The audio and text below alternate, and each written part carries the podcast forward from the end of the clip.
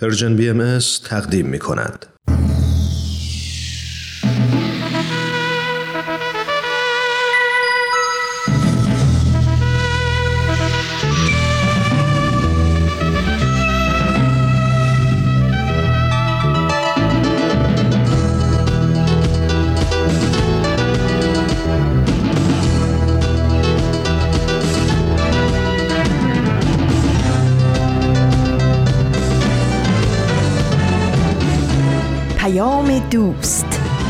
برنامه ای برای تفاهم و پیوند دلها.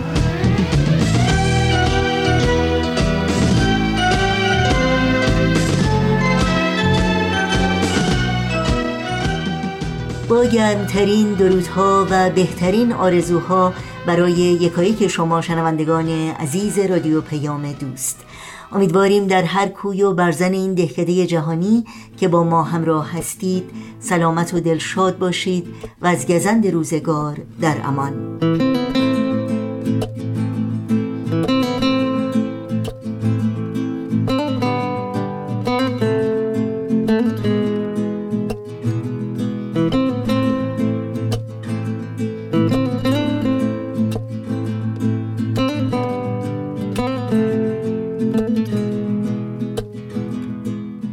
نوشین هستم و همراه با همکارانم پیام دوست این چهار شنبه دوازدهم مهر ماه از پاییز 1402 خورشیدی برابر با چهارم ماه اکتبر از سال 2023 میلادی رو با برنامه های تغییرز و خبرنگار تقدیم شما می‌کنیم. امیدواریم همراه باشید.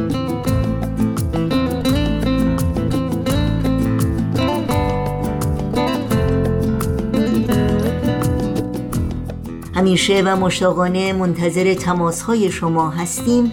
نظرها و پیشنهادهای خودتون رو با ما در میون بگذارید و از این راه در تهیه برنامه های دلخواهتون با ما همکاری کنید. برنامه های رادیو پیام دوست رو می‌تونید در شبکه های اجتماعی زیر اسم Persian BMS دنبال بکنید و البته اطلاعات کامل راه تماس با ما و اطلاعات برنامه ها در صفحه تارنمای ما persianbahaimedia.org در دسترس شماست. ضمنا برای دریافت خبرنامه سرویس رسانه فارسی بهایی که اول هر ماه منتشر میشه تنها کافی است که در قسمت ثبت نام در خبرنامه که در صفحه نخست وبسایت ما در اختیار شماست ایمیل آدرس خودتون رو وارد بکنید تا در جریان تازه ترین های این رسانه قرار بگیرید. شما شنوندگان عزیز رادیو پیام دوست هستید. از شما دعوت می‌کنم با برنامه های امروز با ما همراه باشید.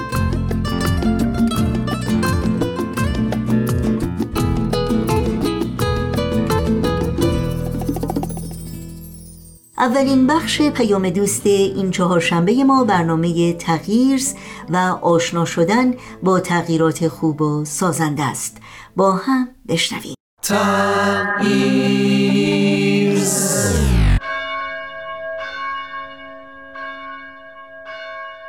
سلام من سارا هستم. به تغییرز خوش آمدید. در تغییرز با هم به نقاط مختلفی از دنیا سر می‌زنیم. در تغییر درباره گروه ها و افرادی صحبت می کنیم که در شرایط جغرافیایی و فرهنگی متفاوتی زندگی می کنند ولی همگی یک ویژگی مشترک دارند. اونها در جهت تغییر جامعه اطرافشون قدم های مؤثری برداشتن.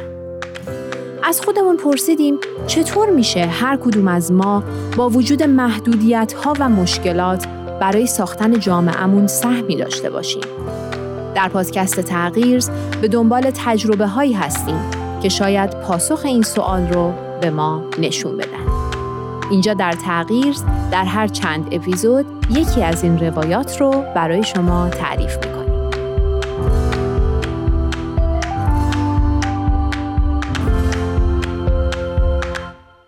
خب از این اپیزود می‌خوایم یک روایت چند قسمتی دیگر رو شروع کنیم. روایتی از یک مؤسسه که پنجاه سال در حال فعالیته. پنج دهه فعالیت در نقاط مختلف دنیا برای کمک به رفاه بیشتر مردم در جوامع مختلف. بیاین اول از همه ببینیم پنج دهه پیش چه اتفاقی افتاد که این مسیر آغاز شد.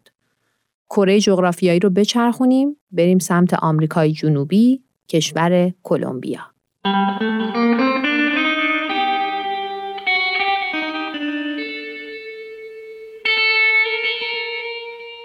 اوایل دهه 1970 میلادی گفتگویی در بین متخصصان کلمبیایی در ارتباط با توسعه کشور راه افتاده بود. بعضی از اونها معتقد بودند که فرایندهای توسعه‌ای که بر اساس مدل بعضی کشورهای پیشرفته در کلمبیا هم راه افتاده، نهایتا روی کار کشاورزهایی که تولید کننده های اصلی مواد غذایی هستند و البته مقیاس کارشون کوچیکه تأثیر منفی می‌ذاره. توی این گفتگو و بررسی ایده ای شکل گرفت. این ایده توسط مؤسسه‌ای به اسم فوندایک مطرح شد که هدفش رو ایجاد توسعه و رفاه بیشتر در جوامع معرفی کرده بود. ایده این بود که باید بریم و فرایندهای موجود و شیوه های فعلی زندگی روستایی رو بررسی کنیم و راههایی پیدا بکنیم برای پیشبرد بهتر همین روش ها و در صورت لزوم ایجاد روش های جدید. برای اینکه بتونیم این مسیر رو بریم باید یک جریان تولید دانش ایجاد کنیم. یعنی باید مدام مطالعه کنیم، تجربه کنیم، راههای جدید رو امتحان کنیم، نتایج رو بررسی کنیم تا نهایتا بتونیم دانش جدیدی در ارتباط با روش های مناسب شرایط این کشاورزا پیدا کنیم. در عین حال کشاورزا هم باید قابلیت هایی رو کسب کنند. به همین دلیل به تدریج یک جریان آموزشی هم برای اونها شروع شد. اونها در این جریان آموزشی به بینش های جدیدی مجهز می شدن و یک مهارت هایی رو یاد می گرفتن و اطلاعات جدیدی پیدا می کردن که بتونن به واسطه اونها در مسیر توسعه زندگی خودشون مشارکت معناداری داشته باشن.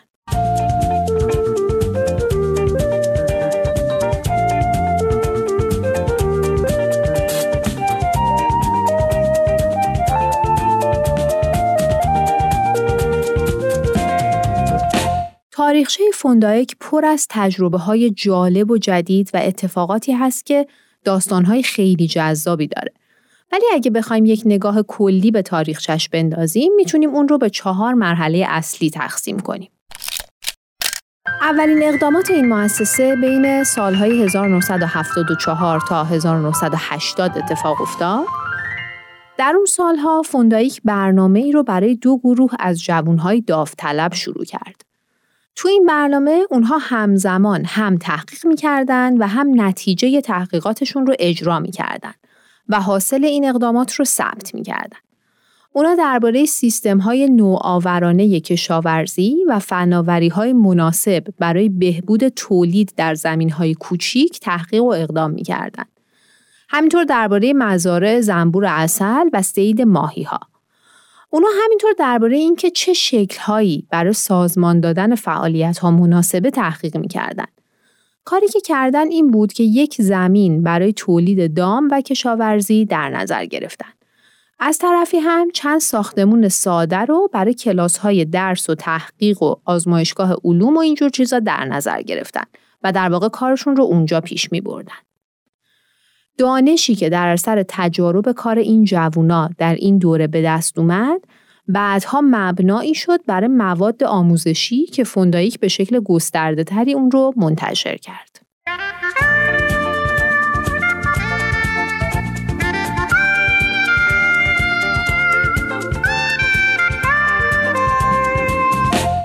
در دهه بعدی یعنی تا سال 1990 فعالیت های فوندایک هم تثبیت شد و هم گسترش پیدا کرد. تا حدی که یکی از برنامه های آموزشی این مؤسسه به آموزش متوسطه مدارس هم راه پیدا کرد. سیستم های جدید بیشتری برای پیشرفت کار کشاورزی در زمین های کوچیک طراحی شد و بعضی از کشاورزها زمین های خودشون رو به ایستگاه های تولید دانش و یادگیری برای کل جامعه تبدیل کردند. یه اتفاق جالب دیگه که تو این دهه افتاد این بود که چندین مؤسسه مختلف که هر کدوم از اینا داشتن در زمینه توسعه روستایی در کلمبیا کار می‌کردن توسط فوندایک شناسایی شدن و یک نوع همکاری بین اونها شکل گرفت.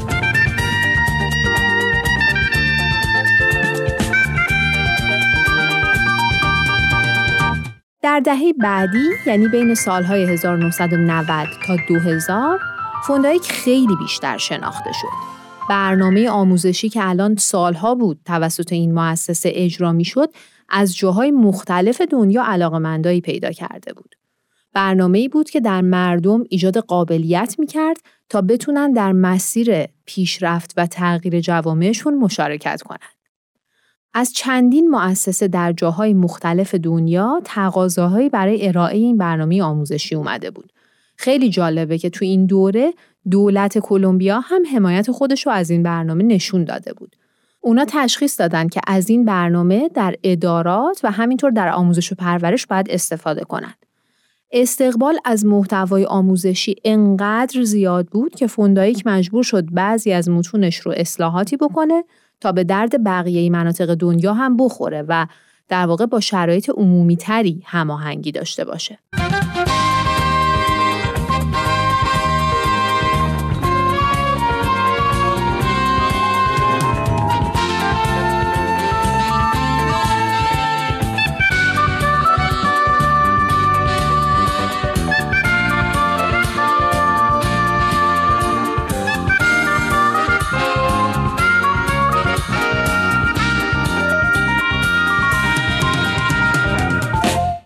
در قرن جدید گفتگوهایی در نقاط مختلف جهان به راه افتاد که درباره نگرانی ها از نوع آموزشی بود که های آینده دریافت می‌کنند و اینکه چه مدل آموزشی می‌تونه در عمل تفاوت و تغییر در شرایط جامعه ایجاد کنه. اینجا بود که خیلیا به فوندایک و برنامه های آموزشیش چشم دوختن. تا سال 2003 این برنامه به 50 هزار دانش آموز در 2300 روستا 500 منطقه شهرداری و 19 بخش کلمبیا که حدود یک سوم مناطق روستایی کلمبیا رو پوشش می‌داد رسید. در سطح بین المللی هم مؤسساتی از برزیل، نیکاراگوئه و اکوادور این برنامه رو با تایید دولت‌های خودشون تأسیس کردند. در سال 2000 فوندایک جایزه تغییر جهان بهترین تمرین رو از جشنواره بوداپست برای توسعه برنامه آموزشیش به نام ست این برنامه اسمش ست بود دریافت کرد که به عنوان بزرگترین انقلاب در آموزش قرن بیستم توصیف شد. تو این دوره محتوای این برنامه آموزشی بازبینی شد و به شکل گسترده‌ای در جاهای مختلف استفاده شد. حتی تو بعضی جاها به شکل یک آموزش رسمی در برنامه های تحصیلی کشور در اومد. یه اتفاق جالب دیگه هم تو این دوره این بود که مؤسسات دانشگاهی تو سطح ملی و بین المللی از جاهای مختلف از فوندایی که این سوال رو میپرسیدن که زیربنای فلسفی و مفهومی این محتواها چیه؟ همین موضوع باعث شد این مؤسسه بر اساس تجربه چند دهه گذشتهش محتواهای خاصی رو درست بکنه و ارائه بده.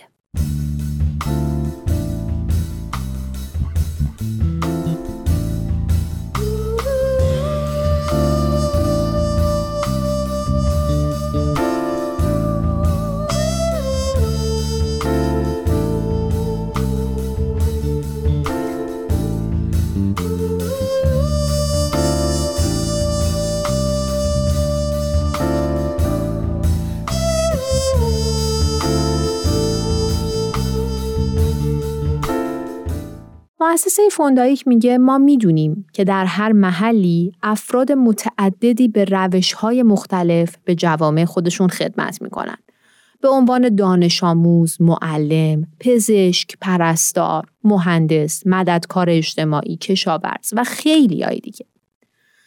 علاوه بر دانش و مهارت هایی که هر کدوم از افراد در زمینه های خاص خودشون دارن، مؤسسه فوندایک به این افراد با انگیزه کمک می‌کنه تا درک عمیقتری از یک مفاهیمی به دست بیارن و در واقع بینش ها، یه نگرش ها و مهارت های خاصی رو یاد بگیرن تا نهایتا بتونن خدمات مؤثرتری به جامعهشون بکنن و نتیجتا رفاه اون جامعه ارتقا پیدا بکنه. اونا این توانایی رو پیدا می‌کنن که از حوزه های مختلف دانش استفاده کنن تا به بهبود واقعیت موجود جوامعشون کمک کنن.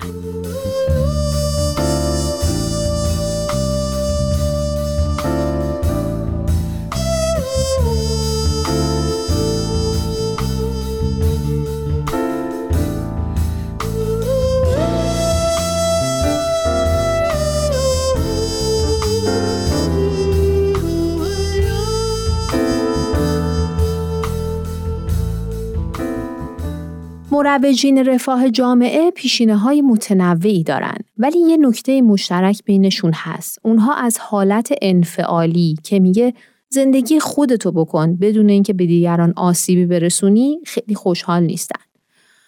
اونا دقیق می‌دونن که رفاه خانواده و رفاه جوامعشون به هم وابسته است.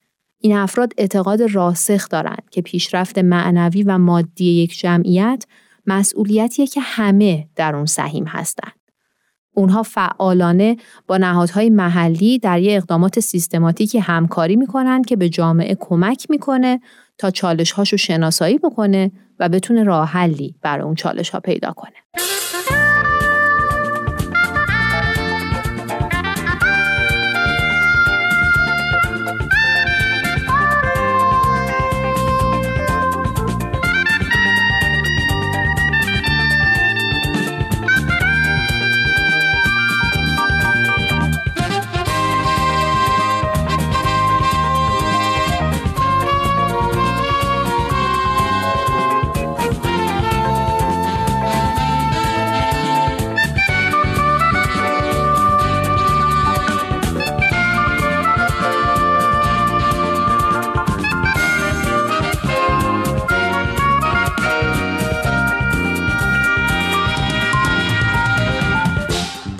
تو این اپیزود یک مقدار به شکل کلی با مؤسسه فوندایک و تاریخچش و اهدافش آشنا شدیم.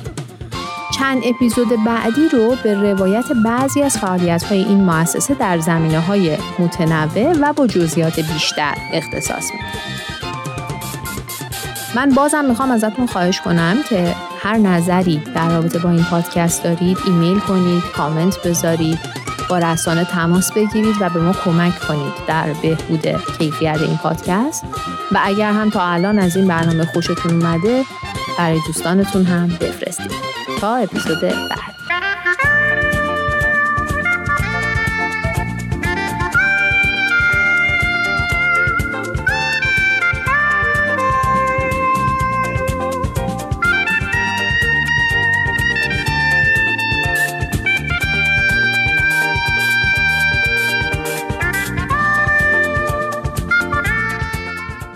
رادیو پیام دوست همراه هستید و برنامه دیگری رو از مجموعه تغییرس شنیدید. برای همراهی مجدد با این برنامه و دیگر برنامه های ما در شبکه های اجتماعی فیسبوک، یوتیوب، ساوند کلاود، اینستاگرام و تلگرام ما رو زیر اسم Persian BMS پیدا کنید. امیدواریم مشترک رسانه ما باشید. نظرهای خودتون رو هم با ما در میون بگذارید. آدرس تماس با ما در کانال تلگرام هست. At persianbms underscore contact. تا بخش بعدی برنامه های امروز رادیو پیام دوست با هم به قطعه موسیقی گوش کنیم. دارم خدایا با تو سخنها. از درد و مهنت از رنج دنیا. هجران تا کی ارمان تا کی بحران ها تا کی. توفان تا کی نیران تا کی اسیان ها تا کی.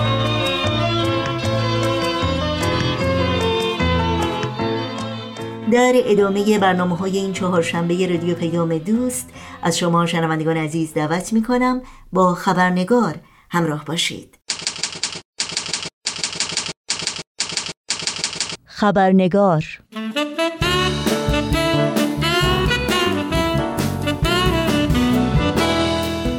و ما در پی نشست سالانه مجمع عمومی سازمان ملل متحد در اواخر ماه گذشته و سخنرانی آقای ابراهیم رئیسی رئیس حکومت جمهوری اسلامی در این مجمع در تاریخ 19 سپتامبر جامعه جهانی بهایی با انتشار بیانیه‌ای به بیتوجهی آقای رئیسی به حقوق بشر و تناقض عمیق و دوگانگی فاحش بین گفتار او و رفتار غیر انسانی جمهوری اسلامی با اقشار مختلف مردم ایران اشاره می کند و می نویسد جهان نحوه رفتار حکومت ایران با زنان و اقلیتها و سرکوب جامعه بهای ایران در یک سال گذشته را همچنان به یاد دارد.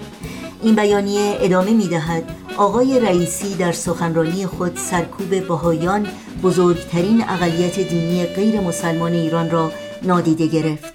وضعیتی که توسط کشورهای عضو و نهادهای سازمان ملل متحد محکوم شده است. او همچنین در مورد نگرانی های حقوق بشری در مورد سایر اقلیت های دینی و اتنیکی زنان و زندانیان عقیدتی صحبتی نکرد. بیانیه اخیر جامعه جهانی بهایی مورخ 20 سپتامبر موضوع گفتگوی امروز ماست. نوشین آگاهی هستم به شما همراهان عزیز خبرنگار صمیمانه خوش آمد میگم و برنامه این چهار شنبه را تقدیم می‌کنم.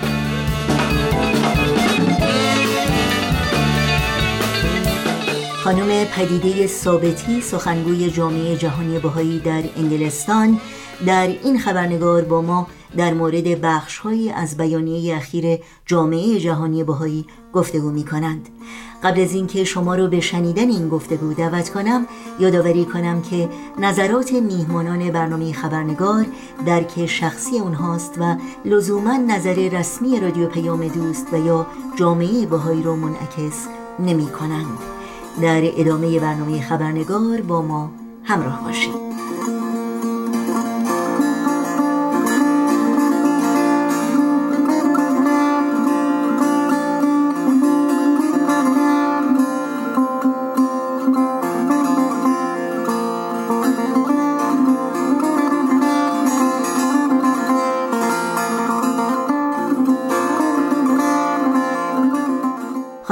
پدیده ثابتی درود بر شما. به برنامه خبرنگار بسیار خوش آمدید.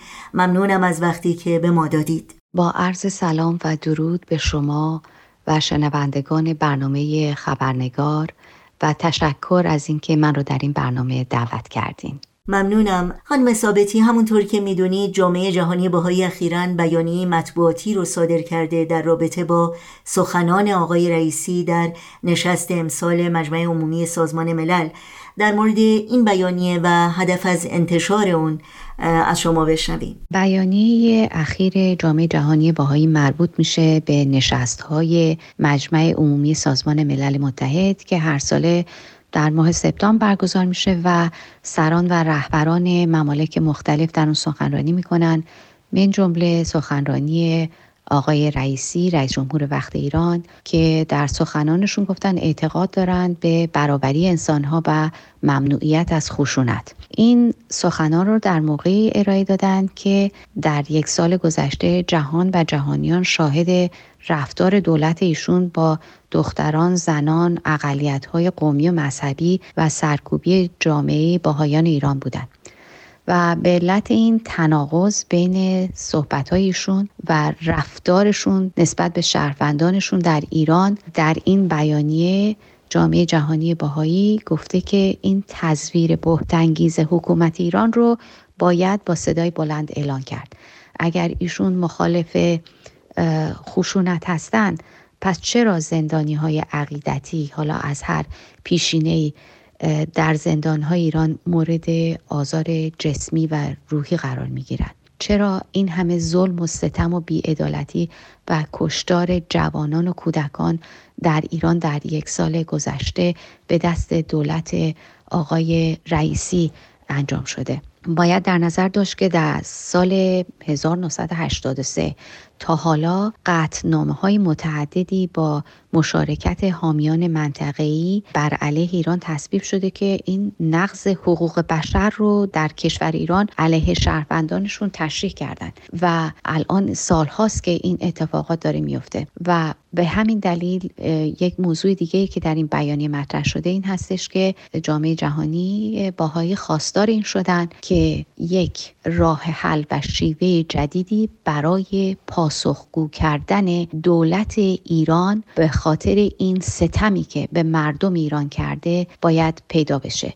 آقای رئیسی در سخنانشون یک کلمه راجع به این ستم هایی که به قشر عظیمی یعنی میلیون ها ملت ایران من جمله اقلیت های قومی مذهبی و جامعه باهایی شده اشاره نکردن. و مسئله آخر همین هستش که در این بیانیه ادالت خواهی شده برای تمام ملت ستم زده ایران. در این بیانیه آمده است که وضعیت جامعه بهایی در ایران در سال گذشته وخیمتر شده.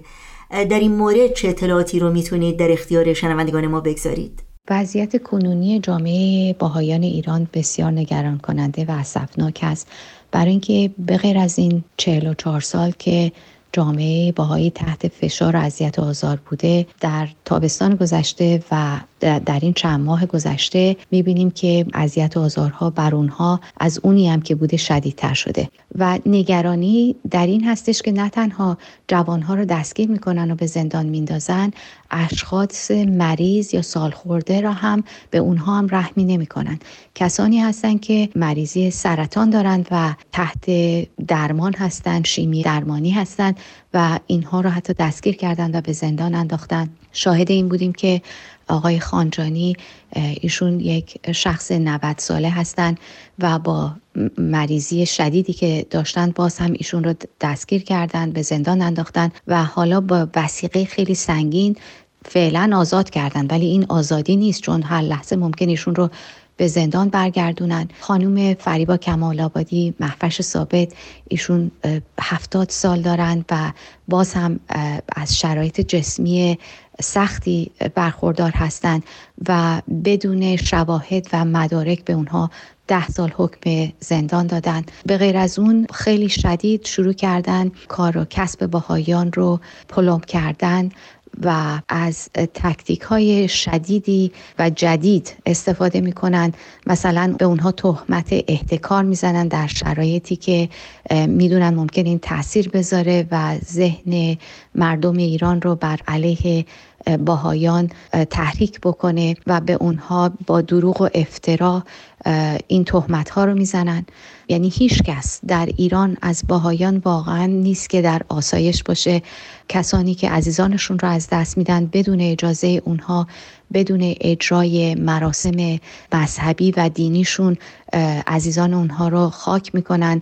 واقعا این اذیت و آزار جامعه باهایی به یک درجه شدیدتری رسیده و ما شدیدن نگران اونها هستیم. یعنی فقط در چند هفته گذشته 180 مورد از این اذیت و آزارها و پرونده های اونها به دست ما رسیده. این بیانیه به هزاران اسناد و مدارکی اشاره می‌کنه که ظلم و ستم مقامات جمهوری اسلامی علیه جامعه باهایی در ایران و سرکوب سیستماتیک باهایان رو در طی چهل و چند سال گذشته اثبات می‌کنن در این مورد برامون توضیح بدید که این اسناد و مدارک دقیقا چه هستند. بله درسته. در این بیانیه اشاره شده به مدارک عظیمی که این مدارک شاهد اذیت آزار حکومت ایران بر علیه باهایان در این چند دهه بوده.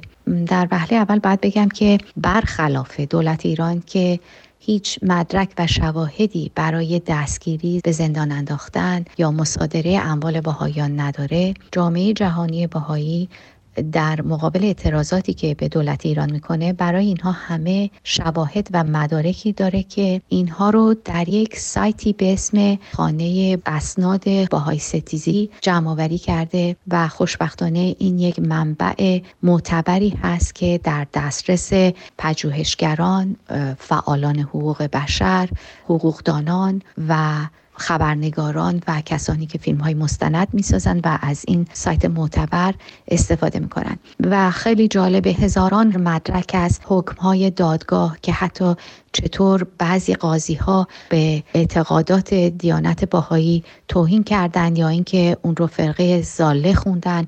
ویدیو و عکس هایی هست از تخریب قبرستان باهایان و فیلم های مختلف از آتش زدن مغازه های باهایان تخریب خانه هاشون و اموالشون در حال این واقعا یک منبع عظیمی هست و متاسفانه هزاران مدرک به گونه های مختلف در اینجا جمع شده که در آینده در تاریخ ایران از این ظلم و ستمی که به باهایان شده این منبع مورد استفاده قرار بگیره امید شما به آینده و انتظار شما از جامعه جهانی چی هست؟ امید انتظار من از سازمان های جهانی مثل همه کسانی که خواهان حقوق بشر هستند این هست که ما بتونیم این مکانیزم ها، کانال ها و سازمان های حقوق بشری رو تقویت بکنیم به اون استحکام بدیم تا به درجه برسه که از حرف زدن و قطنامه صادر کردن فراتر بریم. یعنی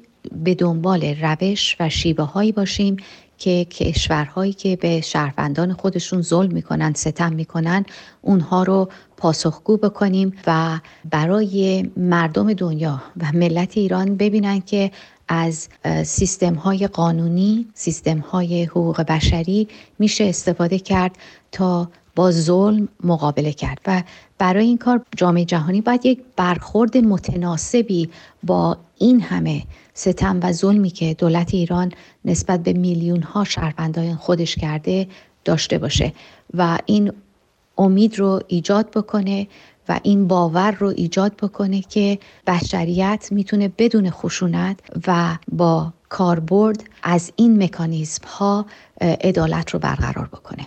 بله خیلی ممنونم. همونطور که می‌دونید خانم ثابتی ما در جریان کمپین داستان ما یکیست هستیم و می‌خواستم در این مورد هم پرسش هایی رو با شما مطرح کنم. اول اینکه پیام این کمپین برای شما چه مفهومی رو برجسته می‌کنه؟ این فراخان یا کمپین داستان ما یکیز ابعاد مختلفی داره که من سعی می‌کنم اینجا به طور مختصر بهش اشاره بکنم. بینش جامعه باهایی به نظر می‌رسه که از جریانات سال گذشته که مردم ایران مورد ستم و ظلم قرار گرفتن و جون خودشون رو از دست دادن این هستش که در عمق این ماجرا مردم ایران خواهان عدالت برابری و آزادی عقیده و دین هستند. و حاضرند به خاطر این فداکاری بکنند و جون خودشون رو هم از دست بدن. و اینجاست که داستان ما به هم می‌رسه و به هم میپیونده. برای اینکه جامعه باهایان ایران در این 44 سال گذشته به خاطر اعتقاداتش که رفع تعصبات بوده و خواهان برابری در جامعه بوده حاضر نشده این عقاید رو انکار بکنه و به خاطر همین باهایان مشکلات و صدمه و اذیت آزارهای شدیدی رو متحول شدن. و الان من فکر می‌کنم مردم ایران به این نتیجه رسیدن که چرا باهایان عقیدهشون رو انکار نمی‌کردن. قدیم ها به باهایان می‌گفتن حالا شما چرا انقدر سخت می‌گیرید؟ عقیدتون رو انکار بکنید حالا به زندان نیفتید یا جونتون رو نگیرن یا اموالتون رو نگیرن. ولی الان کار به یه جای رسیده که حتی احتیاج به توضیح نیست. این رو ما در وجودمون احساس می‌کنیم که واقعا بدون عدالت و برابری نمیشه زندگی کرد. این اصول مثل اکسیژنیه که در هوا هست و بدون اون نمیشه زندگی کرد. و برای همین به خاطر این همبستگی به خاطر این آگاهی به خاطر این درک داستان ما یکی شده و به هم پیوسته. یک بود دیگه رو که باید بهش اشاره کرد این هستش که در حقیقت این کمپین به یاد ده زن باهایی که چهل سال پیش در شیراز اعدام شدن هست و یادآور فداکاری اونها هستش که در اون زمان به قدری همه شوکه بودن مردم ایران شوکه بودن. در دهه 80 بود تقریبا اوایل انقلاب بود و واقعا کسی اونطور متوجه نشد که این زنان که بیشترشون هم جوون بودن و جوانترین آنها 17 ساله بود چه فداکاری کردن برای همین برابری برای همین عدالت.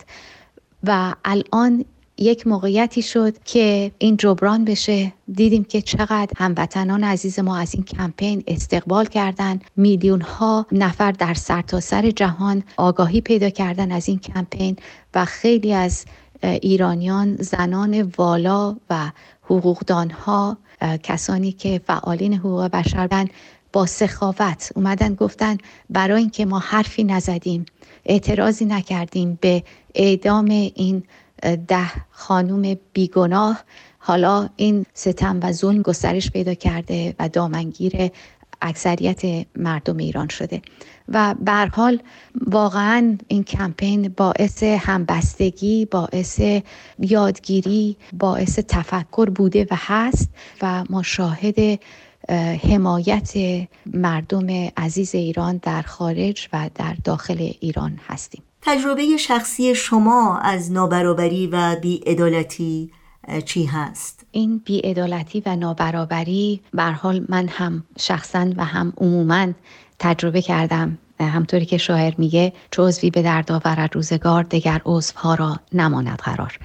و واقعا در این چند دهه روزی نبوده که این خبر اذیت آزار باهایان به ما نرسه و واقعا باعث غم و اندوه ما هست و به خصوص الان در این یک سال اخیر دیگه مشکلات و صدمات و ستم هایی که به تعداد زیادی از هموطنان عزیز مبارد شده به اون اضافه شده. و واقعا باهایان ایران به خصوص من فکر نمی کنم یک نفر در جامعه باهایی باشه که یا خودش صدمه ندیده باشه یا اینکه اطرافیان یا خانوادهش صدمه ندیده باشن. ولی از تمام مشکلات من فکر می‌کنم خب تجربه شخصی به غیر از اینکه بیکار کردن پدران و مادران و عزیزانمون رو دیدیم و خب اینا یه محدودیت های مادی ایجاد کرد و سختی های ایجاد می‌کرد. ولی بزرگترین دغدغه که من خودم رو تجربه کردم محرومیت از تحصیل و ورود به دانشگاه که من می‌دونم برای جوانان باهایی واقعا یک صدمه بزرگی هست برای اینکه در دیانت باهایی این یک اصول بنیادی هست که ما نه تنها باید کسب علم و دانش بکنیم که بینش خودمون رو فهم خودمون رو گسترش بدیم بلکه از اون بینشی استفاده بکنیم که بتونیم به جامعه منفعتی برسونیم. این در حقیقت مثل یک دی هست که در وجود باهایان نهادینه شده. یعنی همیشه در این فکر هستن که چطور می‌تونن از حرفشون از کسب و کارشون به جامعه یک خدمتی بکنن.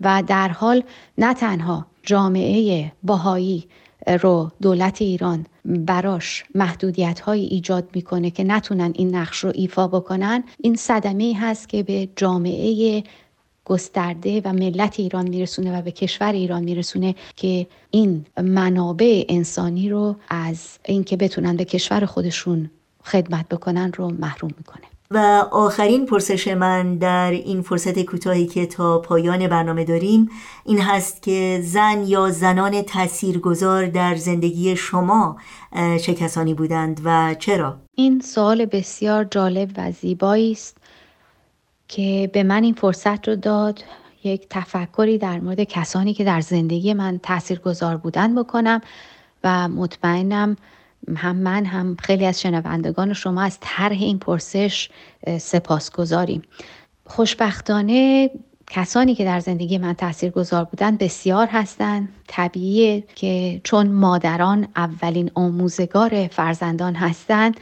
الان من به یاد مادر عزیزم بیفتم. خاطرات بسیار هست. ولی این رو می‌دونم که ایشون با گفتار و رفتار و عمل کردش این اصل برابری زن و مرد رو به من آموخت. برمیگردیم به پنجاه سال پیش که زنان ایرانی وارد عرصه جامعه شده بودند تعدادی وارد دانشگاه شده بودن. ایشون جز اولین زنانی بودن که تحصیلات عالیه کردند ولی به غیر از اون تمام زنان ایرانی به خصوص اون نسل که واقعا وارد اجتماع شده بودن و باید یک بالانسی بین خدمت به جامعه و رسیدگی به زندگی و تعلیم و تربیت کودکان رو ایجاد می‌کردن. این نسل واقعا باعث افتخار و من به اونها افتخار می‌کنم و در رو باز کردن برای آیندگان.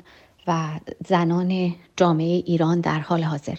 به غیر از اون دوران نوجوانی و کودکی ما در اوایل انقلاب بود و در اون زمانی بود که دیویس نفر از باهایان رو ادام کردند. بین اونها تعداد زنان دلیر ایرانی که به خاطر عقیدهشون جانشون رو فدا کردن. یکی از اون اشخاص خانم ژینوس محمودی بودن که ایشون دانشمند برجسته بودن که نه تنها به جامعه بهایی بلکه به تمام جامعه ایران داشتن خدمت می‌کردن عاشق زندگی بودن. ولی موقعی که ایشون رو دستگیر کردن و می‌خواستن که ایشون عقیدهشون رو انکار بکنن استقامت کردن و به خاطر عقایدشون جانشون رو دادن. داستان زندگیشون مفصله. انشالله در آینده انتشار پیدا می‌کنه. در فصلهای بعدی باید اسم از خانم مهرنگیز منصف بیارم. ایشون یکی از زنان برجسته هندی بودند که به خاطر خدماتشون به زنان در هند جایزه صلیب سرخ رو نصیبشون شد و من افتخار اینو دارم که با اینکه تفاوت سنیمون زیاد بود ایشون رو از دوستان عزیز خودم بدونم. در حال حاضر یک کتاب در مورد زندگی ایشون نشر شده و حرف مهمی که هیچ وقت من یادم نمیره خانم مهرنگیز منصف به من زدن این بود که تا موقعی که در جامعه اصول بنیادی مثل عدالت برابری زن و مرد ترک تعصبات و یادگیری از وحدت عالم انسانی انتشار پیدا نکنه و استقرار پیدا نکنه جامعه بشری با مشکلات و بدبختی های بسیاری دست به گریبان خواهد بود و این مشکلات از بین نمیره. برای همین بعد از اون زندگی خودشون را وقف این کردن که به 180 کشور سفر کردند ایشون تحصیلات عالیه نداشتن خوندن و نوشتن رو خودشون به خودشون یاد دادن. ثروت عظیمی هم نداشتن ولی با این حال با فداکاری و همت به 180 کشور سفر کردند و تمام این اصول رو شریک شدن و بسیار موفق بودن. در بعضی از دانشگاه های بالا رتبه از ایشون دعوت شده بود که در مورد این اصول صحبت بکنن. یادشون شاد ولی در خاتمه باز برمیگردیم به داستان ما. یکیست من فکر می‌کنم واقعا هیچ جوانی باهایی چه در خارج در داخل ایران نیست که اون لحظه خبر اعدام منا محمود نژاد و ده زن باهایی که چل سال پیش به دار آویخته شدن رو فراموش بکنه می‌تونم بگم یک نقطه عطفی بود در زندگی ما که واقعا با نگرانی و ناباوری و وحشت این خبر رو دریافت کردیم و تعمق کردیم در مورد فداکاری استقامت شجاعت این اشخاص مونا که به خصوص در اون موقع 17 سال بیشتر نداشت و واقعا باعث شد ما فکر کنیم معنی زندگی چیست؟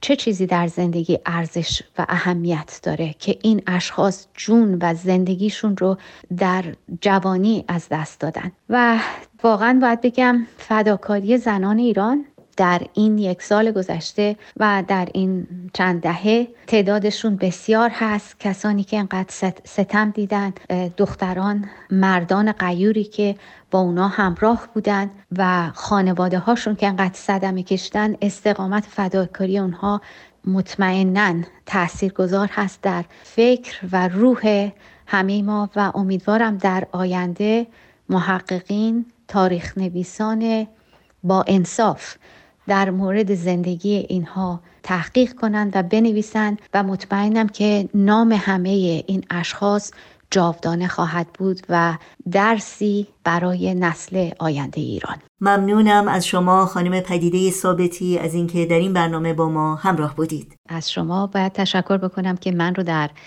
برنامهتون داشتید و سوالهای بسیار جالب و فکر برانگیز رو مطرح کردید.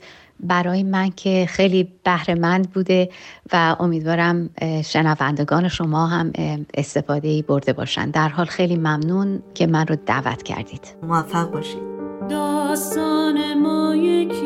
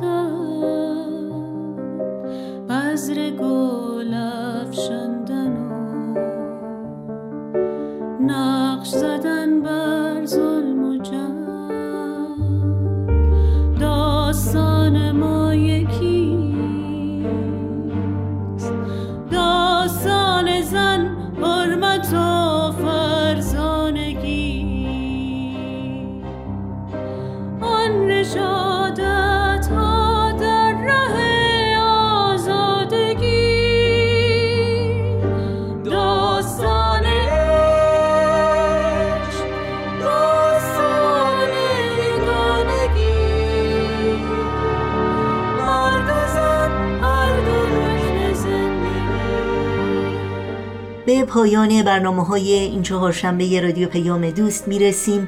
همراه با تمامی همکارانم از همگی شما خداحافظی می‌کنیم. تا روزی دیگر و برنامه دیگر پاینده و پیروز باشید.